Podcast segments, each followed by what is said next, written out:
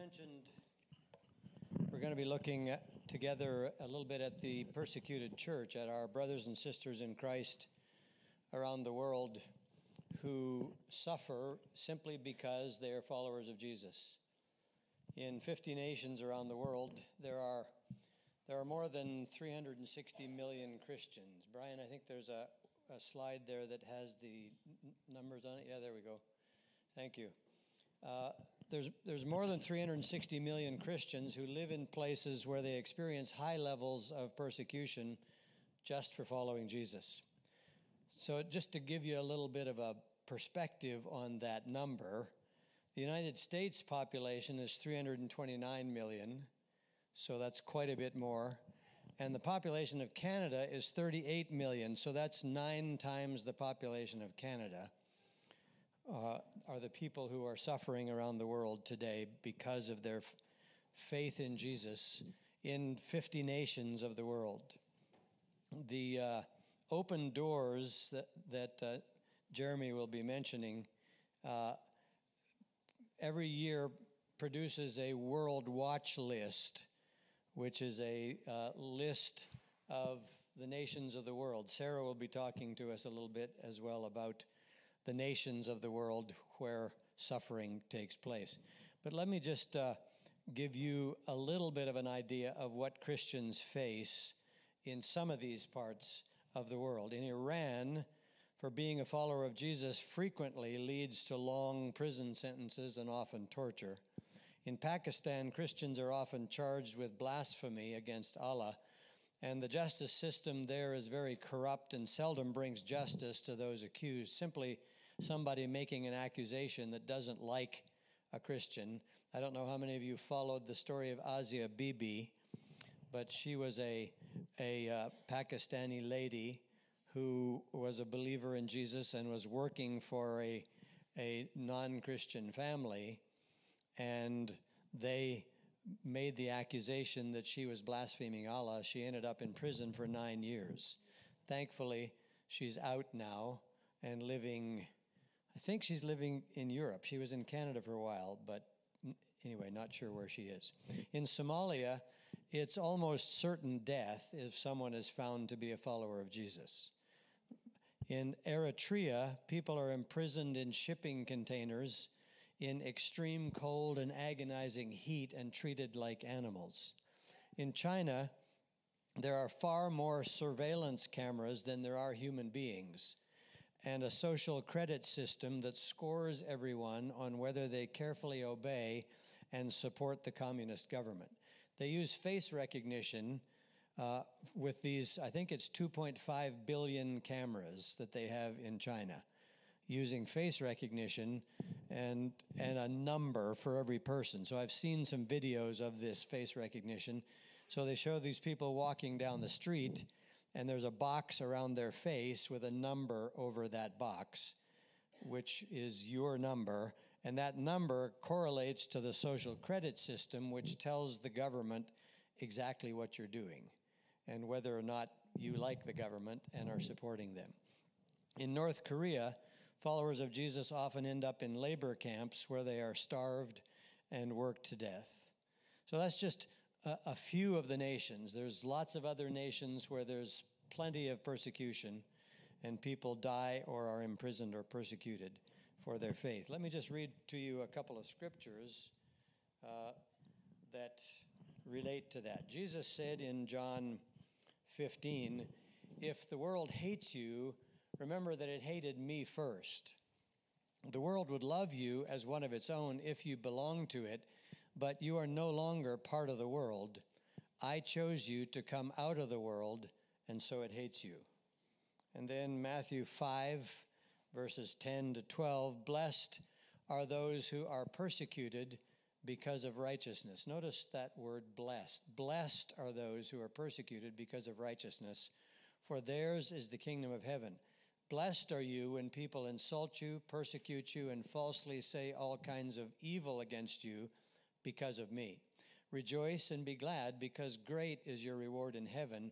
For in the same way they persecuted the prophets who were before you. And then in 1 Peter uh, chapter 4, verse 12 and following, Peter writes Dear friends, do not be surprised at the painful trial you are suffering, as though something strange were happening to you, but rejoice that you participate in the sufferings of Christ, so that you may be overjoyed when his glory is revealed. If you are insulted because of the name of Christ, you are blessed, for the Spirit of glory and of God rests on you. So, just thinking about those scriptures, one of the things that we can pray for our suffering brothers and sisters is that they would have a sense of the glory of God and the blessing of God upon their lives in the midst of their persecution. And then let me read to you from the faith chapter. This is uh, um, Hebrews chapter 11. And it says this By faith, these people overthrew kingdoms, ruled with justice, and received what God had promised them. They shut the mouths of lions, quenched the flames of fire, and escaped death by the edge of the sword. Their weakness was turned to strength. They became strong in battle and put whole armies to flight. Women received their loved ones back again from death. Now, if it stopped there, it would be a really uh, encouraging thing to say, wow, everybody's winning. That's great. But in the mid, that stops in the middle of a verse. The rest of the verse says this, but others trusted God and were tortured, preferring to die rather than turn from God and be free. They placed their hope in the resurrection to a better life. Some were mocked, their backs were cut open with whips, others were chained in dungeons. Some died by stoning, some were sawn in half, others were killed with the sword. Some went about in skins of sheep and goats, hungry, oppressed, and mistreated. They were too good for this world. They wandered over deserts and mountains, hiding in caves and holes in the ground. All of these people we have mentioned received God's approval because of their faith, yet none of them received all that God had promised, for God had far better things in mind for us that would also benefit them, for they can't receive the prize at the end of the race until we finish the race. And then finally, one other verse, Hebrews 13 3, just a call to us remember those in prison as if you were their fellow prisoners, and those who are mistreated as if you yourselves were suffering. Well, let me just now give you a, a few comments about the nation of Afghanistan. We're going to be taking some time to pray in a few minutes uh, after some others share. And Afghanistan, the flag is right at the back middle there, is one of the nations that we will be praying for. Uh, North Korea has been number one on the world watch list for years. Afghanistan was number two, actually. So Afghanistan has been a extremely dangerous place for Christians to live. Uh, but now Afghanistan moved up to number one on that list. Not because North Korea got nicer, but because Afghanistan got worse with the takeover of the Taliban. And so it's an extremely dangerous place. The score is 98.33 out of 100. In other words, that's the extremity of the score. They have six different areas that they use for scoring a nation uh, that relate to, to violence, church life, national life, community life, family life, and private life. And each of those is scored out of 16.7 and the total of those is 100. And, and uh, in Afghanistan, almost all of those are 16.7, right at the very top of the list. There are 38 million people there. The main religion is Islam, and there are a few thousands of Christians, many of whom have fled now because, especially the Christians who had been believers for some time, were known to the Taliban, and so now the Taliban is hunting them down, and when they find them, they simply execute them. Uh, it's impossible to live openly as a Christian in Afghanistan. Leaving Islam is considered shameful, and Christian converts face dire consequences if their faith is discovered. Either they must flee or they will be killed. This was true before the Taliban takeover, but the situation has become much more dangerous for believers this year because the Taliban will make sure that the Islamic rules and customs or Sharia law are implemented and kept. Christian converts don't have any option but to obey them. The situation there made headlines, as you know, as they advanced and captured the capital in August of last year. Um, for Christians, there were basically no freedoms to lose. The uh, Afghans who were not believers had some freedoms before the Taliban took over, but Christians did not. And so it wasn't a matter of losing freedoms, it was simply a matter of moving into a much more severe persecution. For instance, the, uh, the Taliban is now the government, and so they have access to all the documentation in the country, which includes the documentation for all the Christians. Uh, that may help identify those Christians. So let me just share with you two quick little stories about people in Afghanistan, two different ladies. For one thing, the women and the children uh, often suffer terribly. Men are often simply executed. Uh, the women and children are often left alone or, or suffer terribly. The young girls are often captured and taken away to be forced to be a bride for one of the Taliban leaders or sold into sex slavery. This lady, who's not, not her real name, Zabi, uh, says, I feel alone. Uh, but she's not from the country that she's living in right now. She's from Afghanistan and is running for her life. What am I supposed to do? She asks. When the Taliban took over in 2021, Zabi knew exactly what it meant for her and other Christians. Her father and brother had both found Jesus in Afghanistan, but when the Taliban found out about them, they came and took them away and they were never seen again. Zabi worked for international aid organizations in Afghanistan after the fall of the Taliban for the first time in the 2000s. Her work was important and she was able to save a bit of money, but also it made her a target when the Taliban took over full control. She's single, quite young, and well educated, says an Open Doors partner. She was active in the area of human rights and therefore a target for the Taliban. They may know that she's a Christian already. She knew that when the Taliban were in charge, her life would be in danger, and so with her mother, she fled the country to the place where she now lives as a refugee. When the Taliban took over in, in August, uh, the international organizations departed, and I was left behind, she said. My mother and I managed to cross the border into another country. But that doesn't mean she's safe, far from it. Our situation is desperate, she says. I have money in my bank account, but I can't access it from here.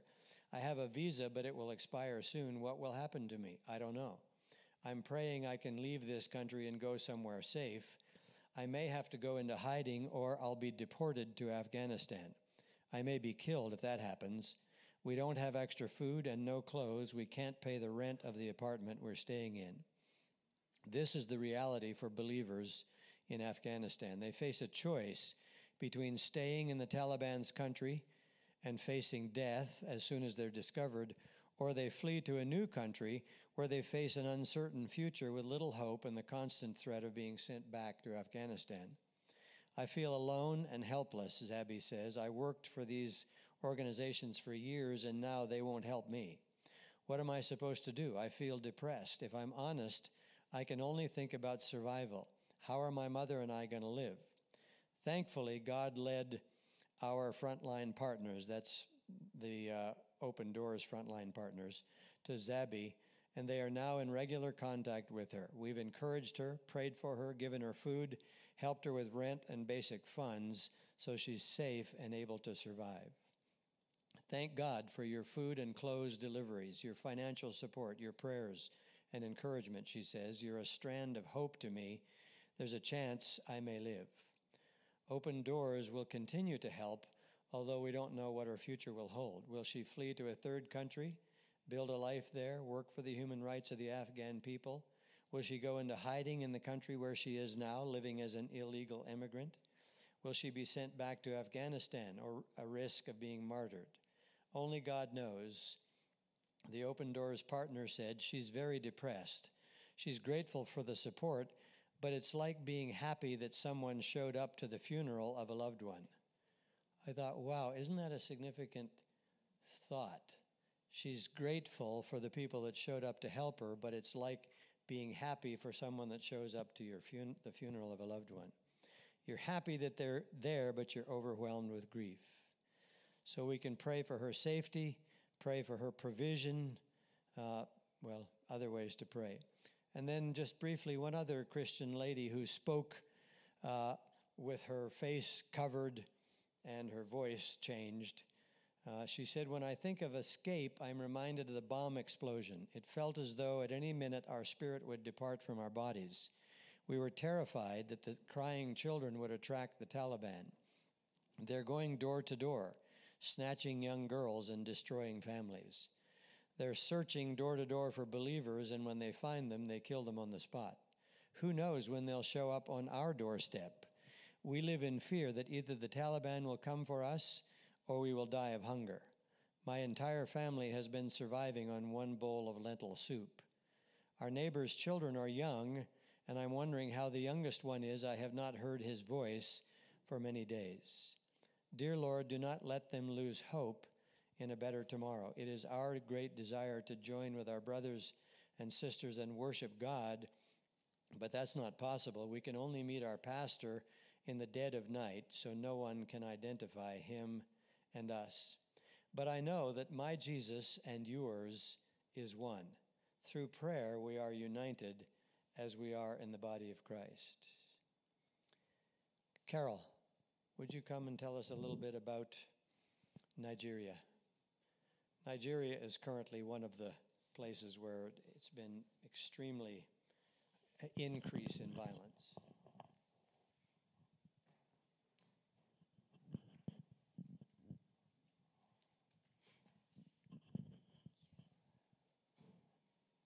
Good morning. I really wasn't fully aware of the persecuted church until about 20 years ago when Jean's parents arrived in Thunder Bay.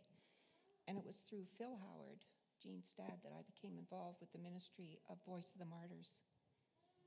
Since then, I've received regular emails with urgent prayer requests for believers in so many countries that are persecuted for their faith, some making the ultimate sacrifice for our Savior. I want to read the story of a young Nigerian woman, Comfort Jessie, who overcame the pain of losing her father and received the grace to forgive his murderers.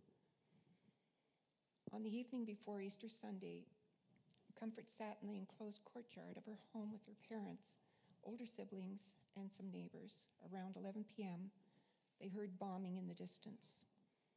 Less than an hour later, Boko Haram militants began burning the church next door to them and pounding on the front gate of their home. Comfort's mother, Juliana, helped her husband hide in one of the back bedrooms, covering him with clothes. God, we are in your hands, she prayed. Several militants entered to search the house while others dragged Juliana out into the courtyard, striking the Nigerian woman with their guns and taunting her for believing in Christ.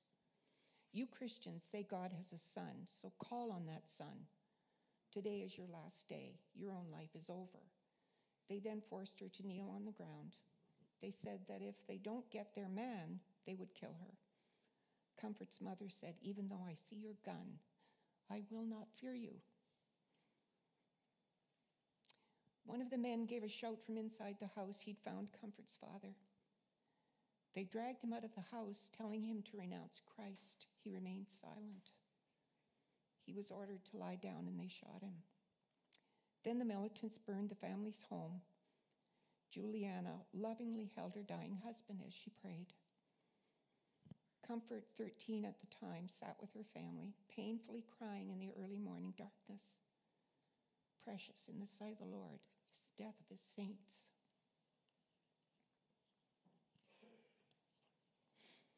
The attack that night was part of Boko Haram's plan to establish an Islamic government across northern Nigeria, ordering Christians to leave. Comfort's family were among the first to pay the price for staying. The family, now homeless, walked for three days until they arrived at a camp for internally homeless,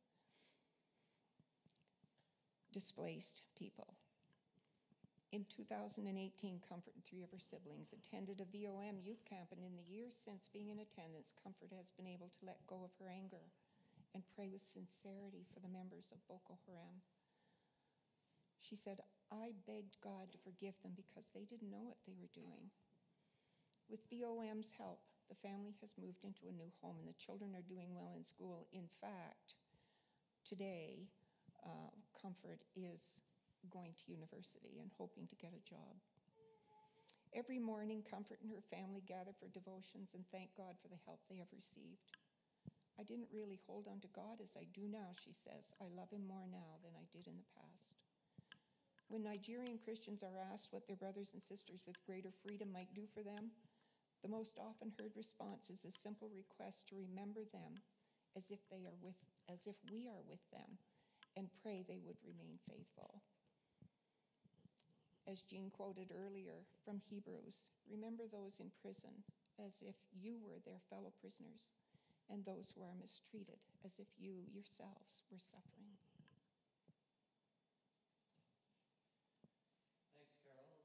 Sarah, come and share with us. Sarah, if you haven't met her, is now working with our youth. So she's going to share speak from her experience. Okay. Um, I have to fit a few things in this, and I'm wondering if we can put the map back up actually. Uh, so this, uh, my if uh, my name's Sarah Bensich, um, and I am a map maker. That is my job. so I made this using data from Open Doors. Um, and so what you were looking at there is actually just degrees by which they categorize the risk level of uh, you know safety for if you're a Christian in that country. Um, so some of the ones that we had mentioned, and I don't know if this will reach, but Afghanistan, if you're not familiar, is right up there, and Nigeria is right there.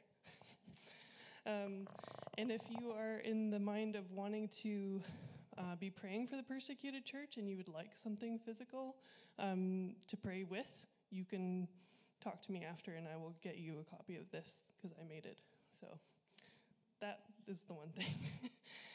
um, the second was that Nathan asked me to share uh, my family story. Um, so I'm going to preface this with I know there is a population of other Croatians and, and Yugoslavians in Thunder Bay, so I will try not to offend everyone that has a history in this area. Um, social, political, and religious issues in that part of the world are very complex, and I'm not going to try and pretend to be a full expert on all of the dynamics involved in that. However, I'm here today because my family survived persecution in that part of the world before it became uh, not a country anymore. So, my grandparents and my aunts and uncles are refugees from a portion of Yugoslavia called Istria.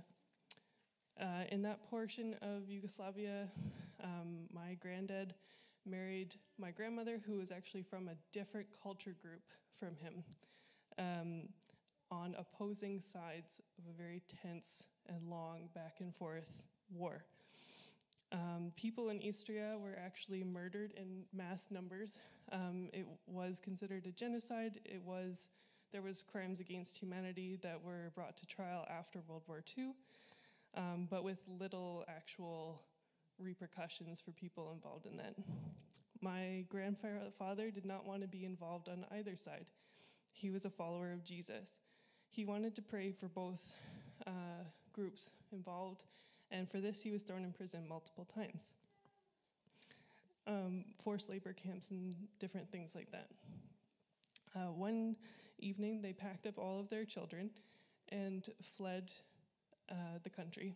They crossed the border to a group that didn't like half of the family. um, but they went anyway, and they were able to live in refugee camps for about six years before finally being sponsored to come to Canada uh, by the Lions Club uh, down in Richmond Hill, in Oak Ridges kind of area. Um, the, so the reason that my grandfather was actually put in prison was not because of his culture, it wasn't because of his heritage, it was because he wouldn't stop following Jesus, because he wouldn't act in a way in which they wanted him to act to hurt other people. And by the time I was a child and able to converse with my grandfather, he was suffering from Parkinson's. But I always knew that Nono loved Jesus more than anything, and he loved people, and he loved to garden, and he loved to care for people who had less than him. Um, unfortunately, my poor grandmother actually lived the rest of her life in abject fear. Um, the trauma and the experience that she went through of escaping was vastly unpleasant, and uh, she's now with Jesus as well. But um, yeah, so I just to make it a bit personal, there is hope. There is peace that can come um, at the end of a very long, difficult road, and you can have people come out of that that are that still love Jesus and that still want to serve Him. So that's my personal story, and the country, because Yugoslavia is not a country that exists anymore. Um, but the country that I am going to talk about today is actually Mozambique. Um, my connection with Mozambique, I'm wearing a skirt from that I made from fabric from there. Um, I've served as a missionary over there um, and still chair a board for an organization that works with women in Mozambique. Uh, Mozambique actually wasn't added until last year to the watch list um, as a country, and as you can see, it is right here, and it's already in the orange. Um, technically, the majority of the population actually is Christian or would identify as Christian. But last year, uh, in the province actually that my organization was working in, um, in Cabo Delgado, which is like the northern part of that country, uh, was uh, attacked and is suffering still uh, under war and oppression from ISIS. Um, they murdered people, they've been blowing up infrastructure and that sort of thing. And so last year we made the very difficult decision actually that because our director um, is actually white, um, which unfortunately makes her a bigger target for ISIS, and they would harm the people that we work with more uh, for her being there. So we moved uh, as along with most of our staff and a lot of the ladies that we work with, to a province more south from there, which is not amazing, but a little bit less dangerous. And we're actually rebuilding our training center. So the organization I chair is called the Liberty Project, uh, and we work with internally displaced women. Um, as well as women who are at risk of being abused or trafficked. And we help them gain uh, skills and education and healthcare to be able to get jobs um, and to employ themselves, start their own businesses. And uh, yeah, we've been fairly successful in that, and we've just actually had to start rebuilding a new center to do this. So that's what we'll be doing this year. Um, but in the meantime, a few other uh, organizations that have a more nationals trained uh, to work for them are actually using our old building to house uh, and help uh, people who are fleeing from the war going on in the north. So uh, our building is still being used. It's still um, Christians being able to reach out and disciple and also just share Jesus uh, with people there. And that that is all. So a bit more hopeful.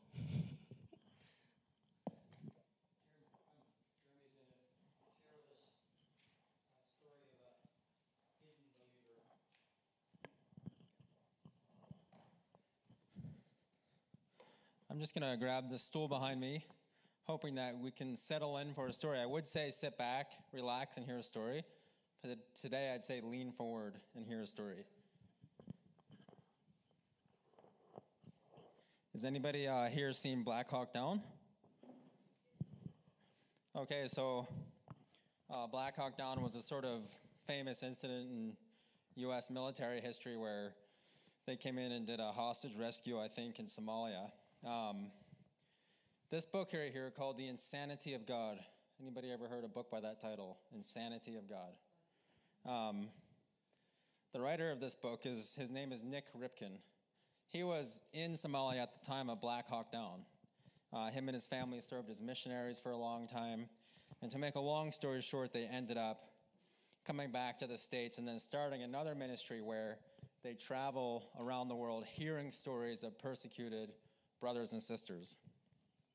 And I use that word brothers and sisters, and I hope that as we've listened today, we can understand that this isn't just people on the other side of the world suffering. These are our family. These are our brothers and sisters. And according to the scriptures, we're part of the same body.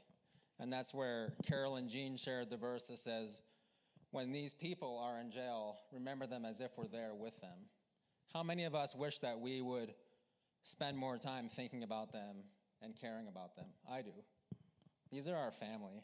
Um, and I was going to mention Open Doors briefly before I read the story. Open Doors is an organization that does serve these people all over the world. I've had the chance to travel with them to several countries um, and go and visit Christians that are persecuted.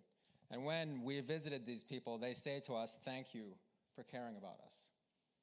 Just the fact that you came and you were willing to book a flight that cost you money and come across the nation and be with us means tons. We didn't fix anything, we just were there. And in a sense, um, praying is one way to be there.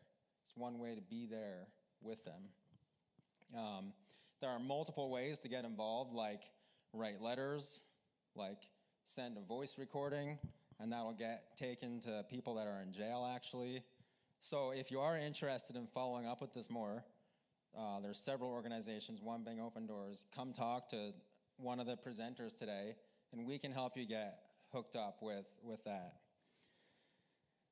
So, this story um, is out of this book, The Insanity of God. And it doesn't represent one country because in this story, I can't share the country, or the book doesn't even share the country. It doesn't share the name of the believer either. And so upstairs, you'll see a map on the back wall, and I think it says to the unknown believers. In other words, there's a lot of people that can't say their name, they can't talk about their faith. Um, it's dangerous. It's too dangerous to talk about that. So lean forward and hear this story. This story I've never forgotten.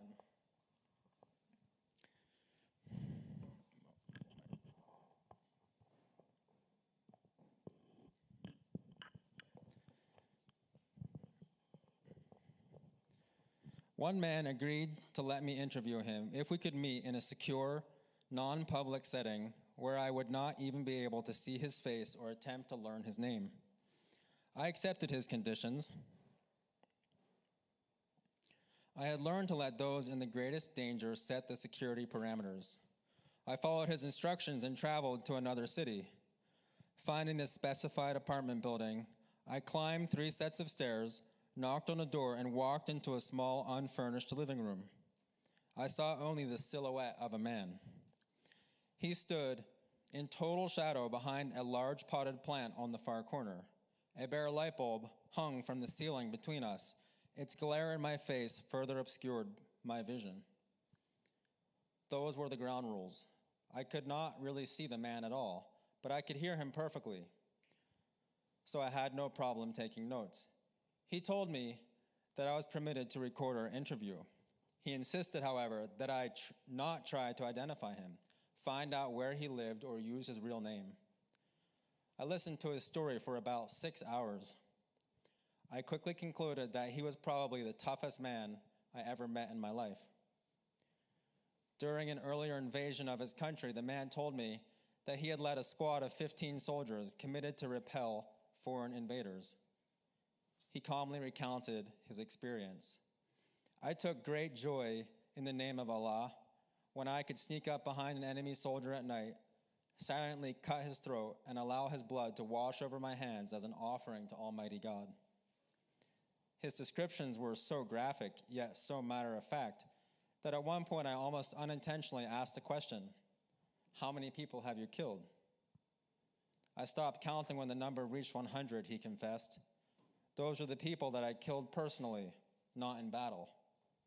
My mind boggled at that number. He went on to tell me that after a time he started to have a dream. It was a recurring dream that came to him over and over again. He dreamed of spots of blood on his hands. Night after night, he would have the same dream. Over time, the spots of blood grew larger. Eventually, he was dreaming that the blood was running down and dripping off his arms. He realized early on that in his dreams, he was imagining the blood of all those people he had killed. The dreams were so vivid and so disturbing that he dreaded falling asleep at night. I really thought I was going insane, he told me. When I began to see the blood during my waking hours, I was even more upset. And no amount of washing or scrubbing with sand or pumice would get the blood off. I soon became convinced that I was going absolutely insane, he went on. Then one night, the dream changed. As I stood there, helplessly watching the blood run down my arms, I also saw in my dream a man standing before me. He was a man clothed in white with a scarred head. He also had scarred hands, a scarred side, and scarred feet. The scarred man said, I am Jesus the Messiah, and I can get the blood off, if you will just find me and believe in me. The dream told him to find Jesus. He had no idea how to do that. Still, he began his search. It took him over a year to locate a copy of the scripture. It took him even longer for him to understand that he, what he was reading. From time to time, he would find people who could answer some of his questions. And finally, this man said that he had found Jesus. When he had invited Jesus into his heart, the man said, I got the blood off. Jesus took that blood onto himself. Immediately, his dreams ended. At that point, he didn't have anybody to disciple him. In his country, there was no church that he could attend, no Bible study that he might join. On his own, he kept reading and studying the Bible, and he did everything that the Holy Spirit told him to do. Eventually, he began to smuggle Bibles, Bible portions, other Christian materials, and even the Jesus film over the mountains from another country into his own. He did that for two years. One day, he rounded a bend in one of the high mountain passes and found himself face to face on a narrow trail with the squad of 15 men that he used to lead. They had been on the lookout for their old commander ever since he had deserted them and disappeared. It had even been reported that he was now a traitor to Islam. Now they found him. They threw him to the ground and began to beat him. It was their plan to beat him to death. In that squad of, of Muslim militiamen, however, there was another new believer in Jesus Christ. No one knew about his faith. That man boldly spoke up to caution the others. He said, Stop. Let's think about this. Maybe we're being foolish. If we kill our old commander here and now, we may never know who he's working with, who the traitors are on this side of the border or on that side of the border. So let me take him down to, to the town at the bottom of the mountain, the man continued. I can get him patched up and hold him prisoner. When he is well enough to walk again, we can interrogate him, torture him slowly if we have to, until he tells us what we need to know. We might learn something important if we are patient and do this right. His suggestion was convincing. The other men thought that his plan sounded reasonable. They left their old commander with, his, with this secret believing Good Samaritan. He loaded him on a donkey and smuggled him down and out of the mountains.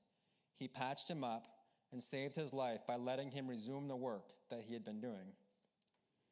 As I listened to this incredible story, I assumed that the storyteller would never be more than a shadow and a voice for me, and I was fine with that. But I had interviewed so many people that I could sometimes hear what people were not saying and what things they were uncomfortable talking about. At the end of almost six hours of listening to this man's life story, I, ex- I expressed my respect and appreciation for his willingness to talk with me. I told him how inspired I was by his testimony, and I praised God with him for all that the Lord had done in and through him. I told him that because of his testimony, my life and faith would never be the same again. At the same time, I probed just a bit into his story.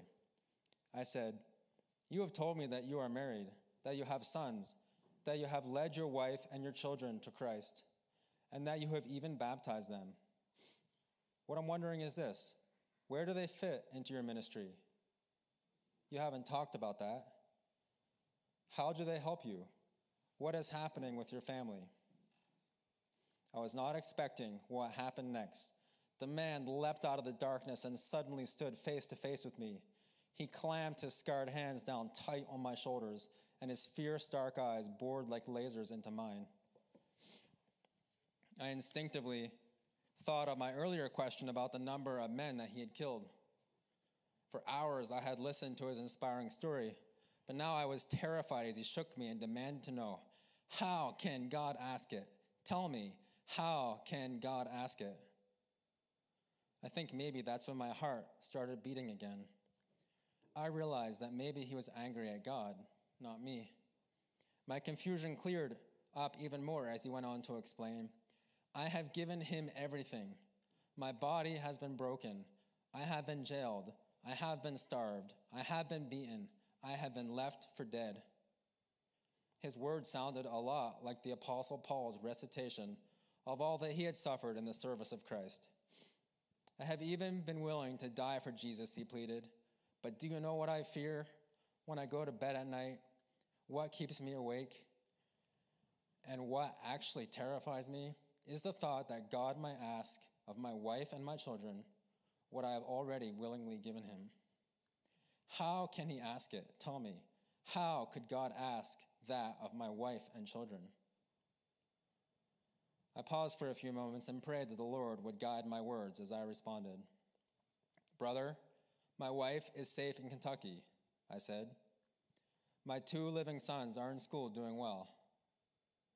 I told him a little of Timothy's story and how Timothy had died while on a mission trip in, in Somalia due to not being able to get good medical treatment. Finally, I told him, I personally cannot answer your question, but I would ask you another question that I've had to ask myself Is Jesus worth it? Is he worth your life? Is he worth the lives of your wife and your children? He was undoubtedly the toughest man I ever met. He began to sob. He wrapped his arms around me, buried his face in my shoulder, and wept. When he finally stopped, he stepped back and wiped away his tears. He seemed angry at himself for his display of emotion. Then he looked me in the eyes again nodded, and declared, Jesus is worth it. He is worth my life, my wife's life, and He is worth the lives of my children. I have got to get them involved in what God is doing with me. And with that, the toughest man I ever met said goodbye. He turned and walked out of the room. My encounter with this man was more than a dozen years ago now. The last I heard, he and his family were still doing for the kingdom of God the work that he described to me. And he is still the toughest man I have ever met. And we're just going to play a song that was written, reference this story. And so I, I think I would just challenge us with this is that regardless of where we live, that's a question we can ask ourselves Is Jesus worth it? And then as we think about that for ourselves, um, remember that for a lot of people, that could cost everything. That statement that Jesus is worth it. So I hope you're blessed as you uh, listen to this song.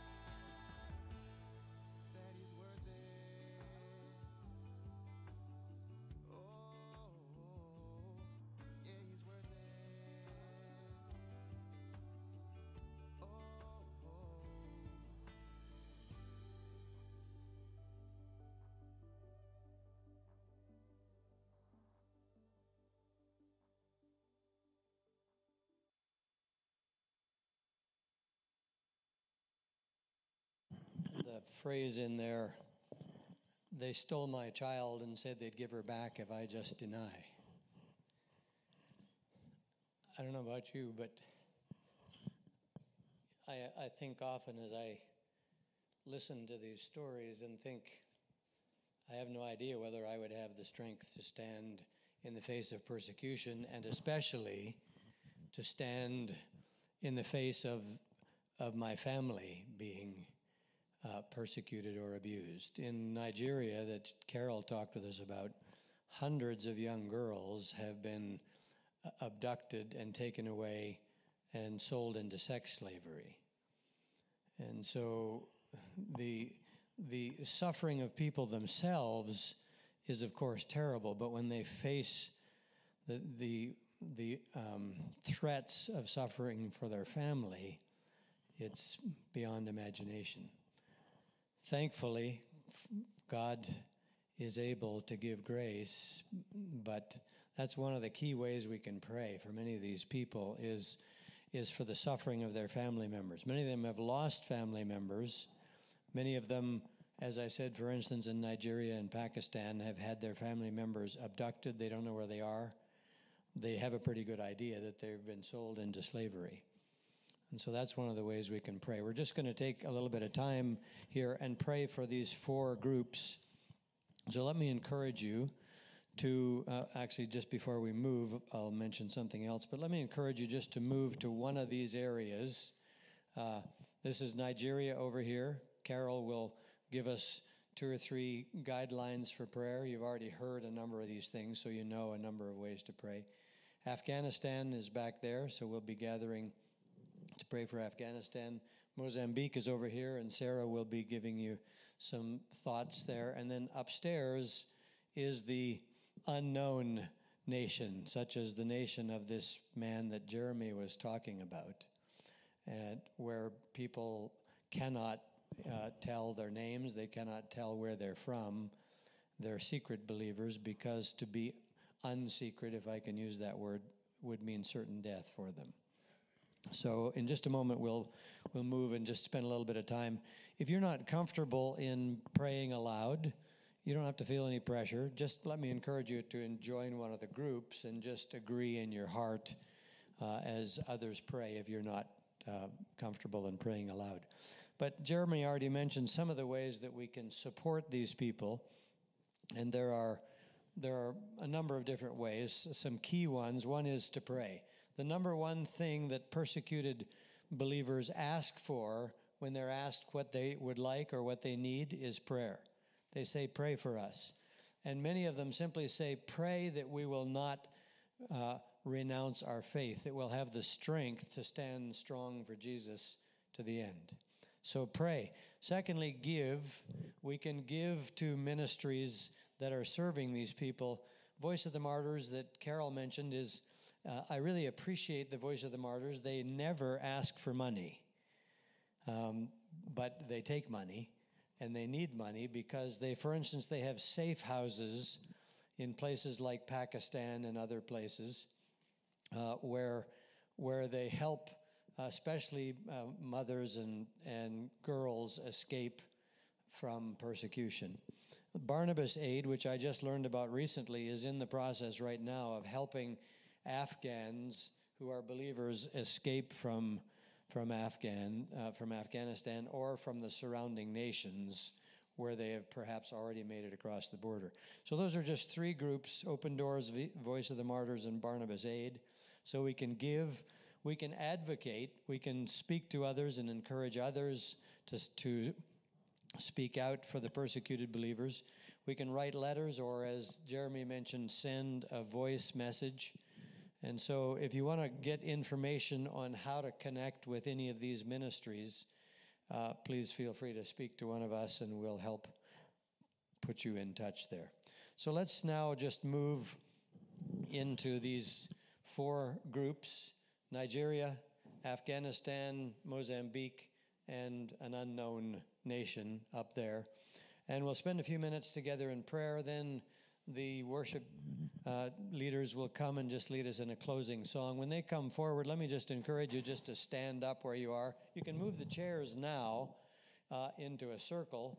And then when we come to the closing song, just stand up and turn so that you can see the, the words at the beginning. So let's st- stand up right now, everyone, and then just go ahead and move to one of the areas uh, to the nation of your choosing, and we'll pray together.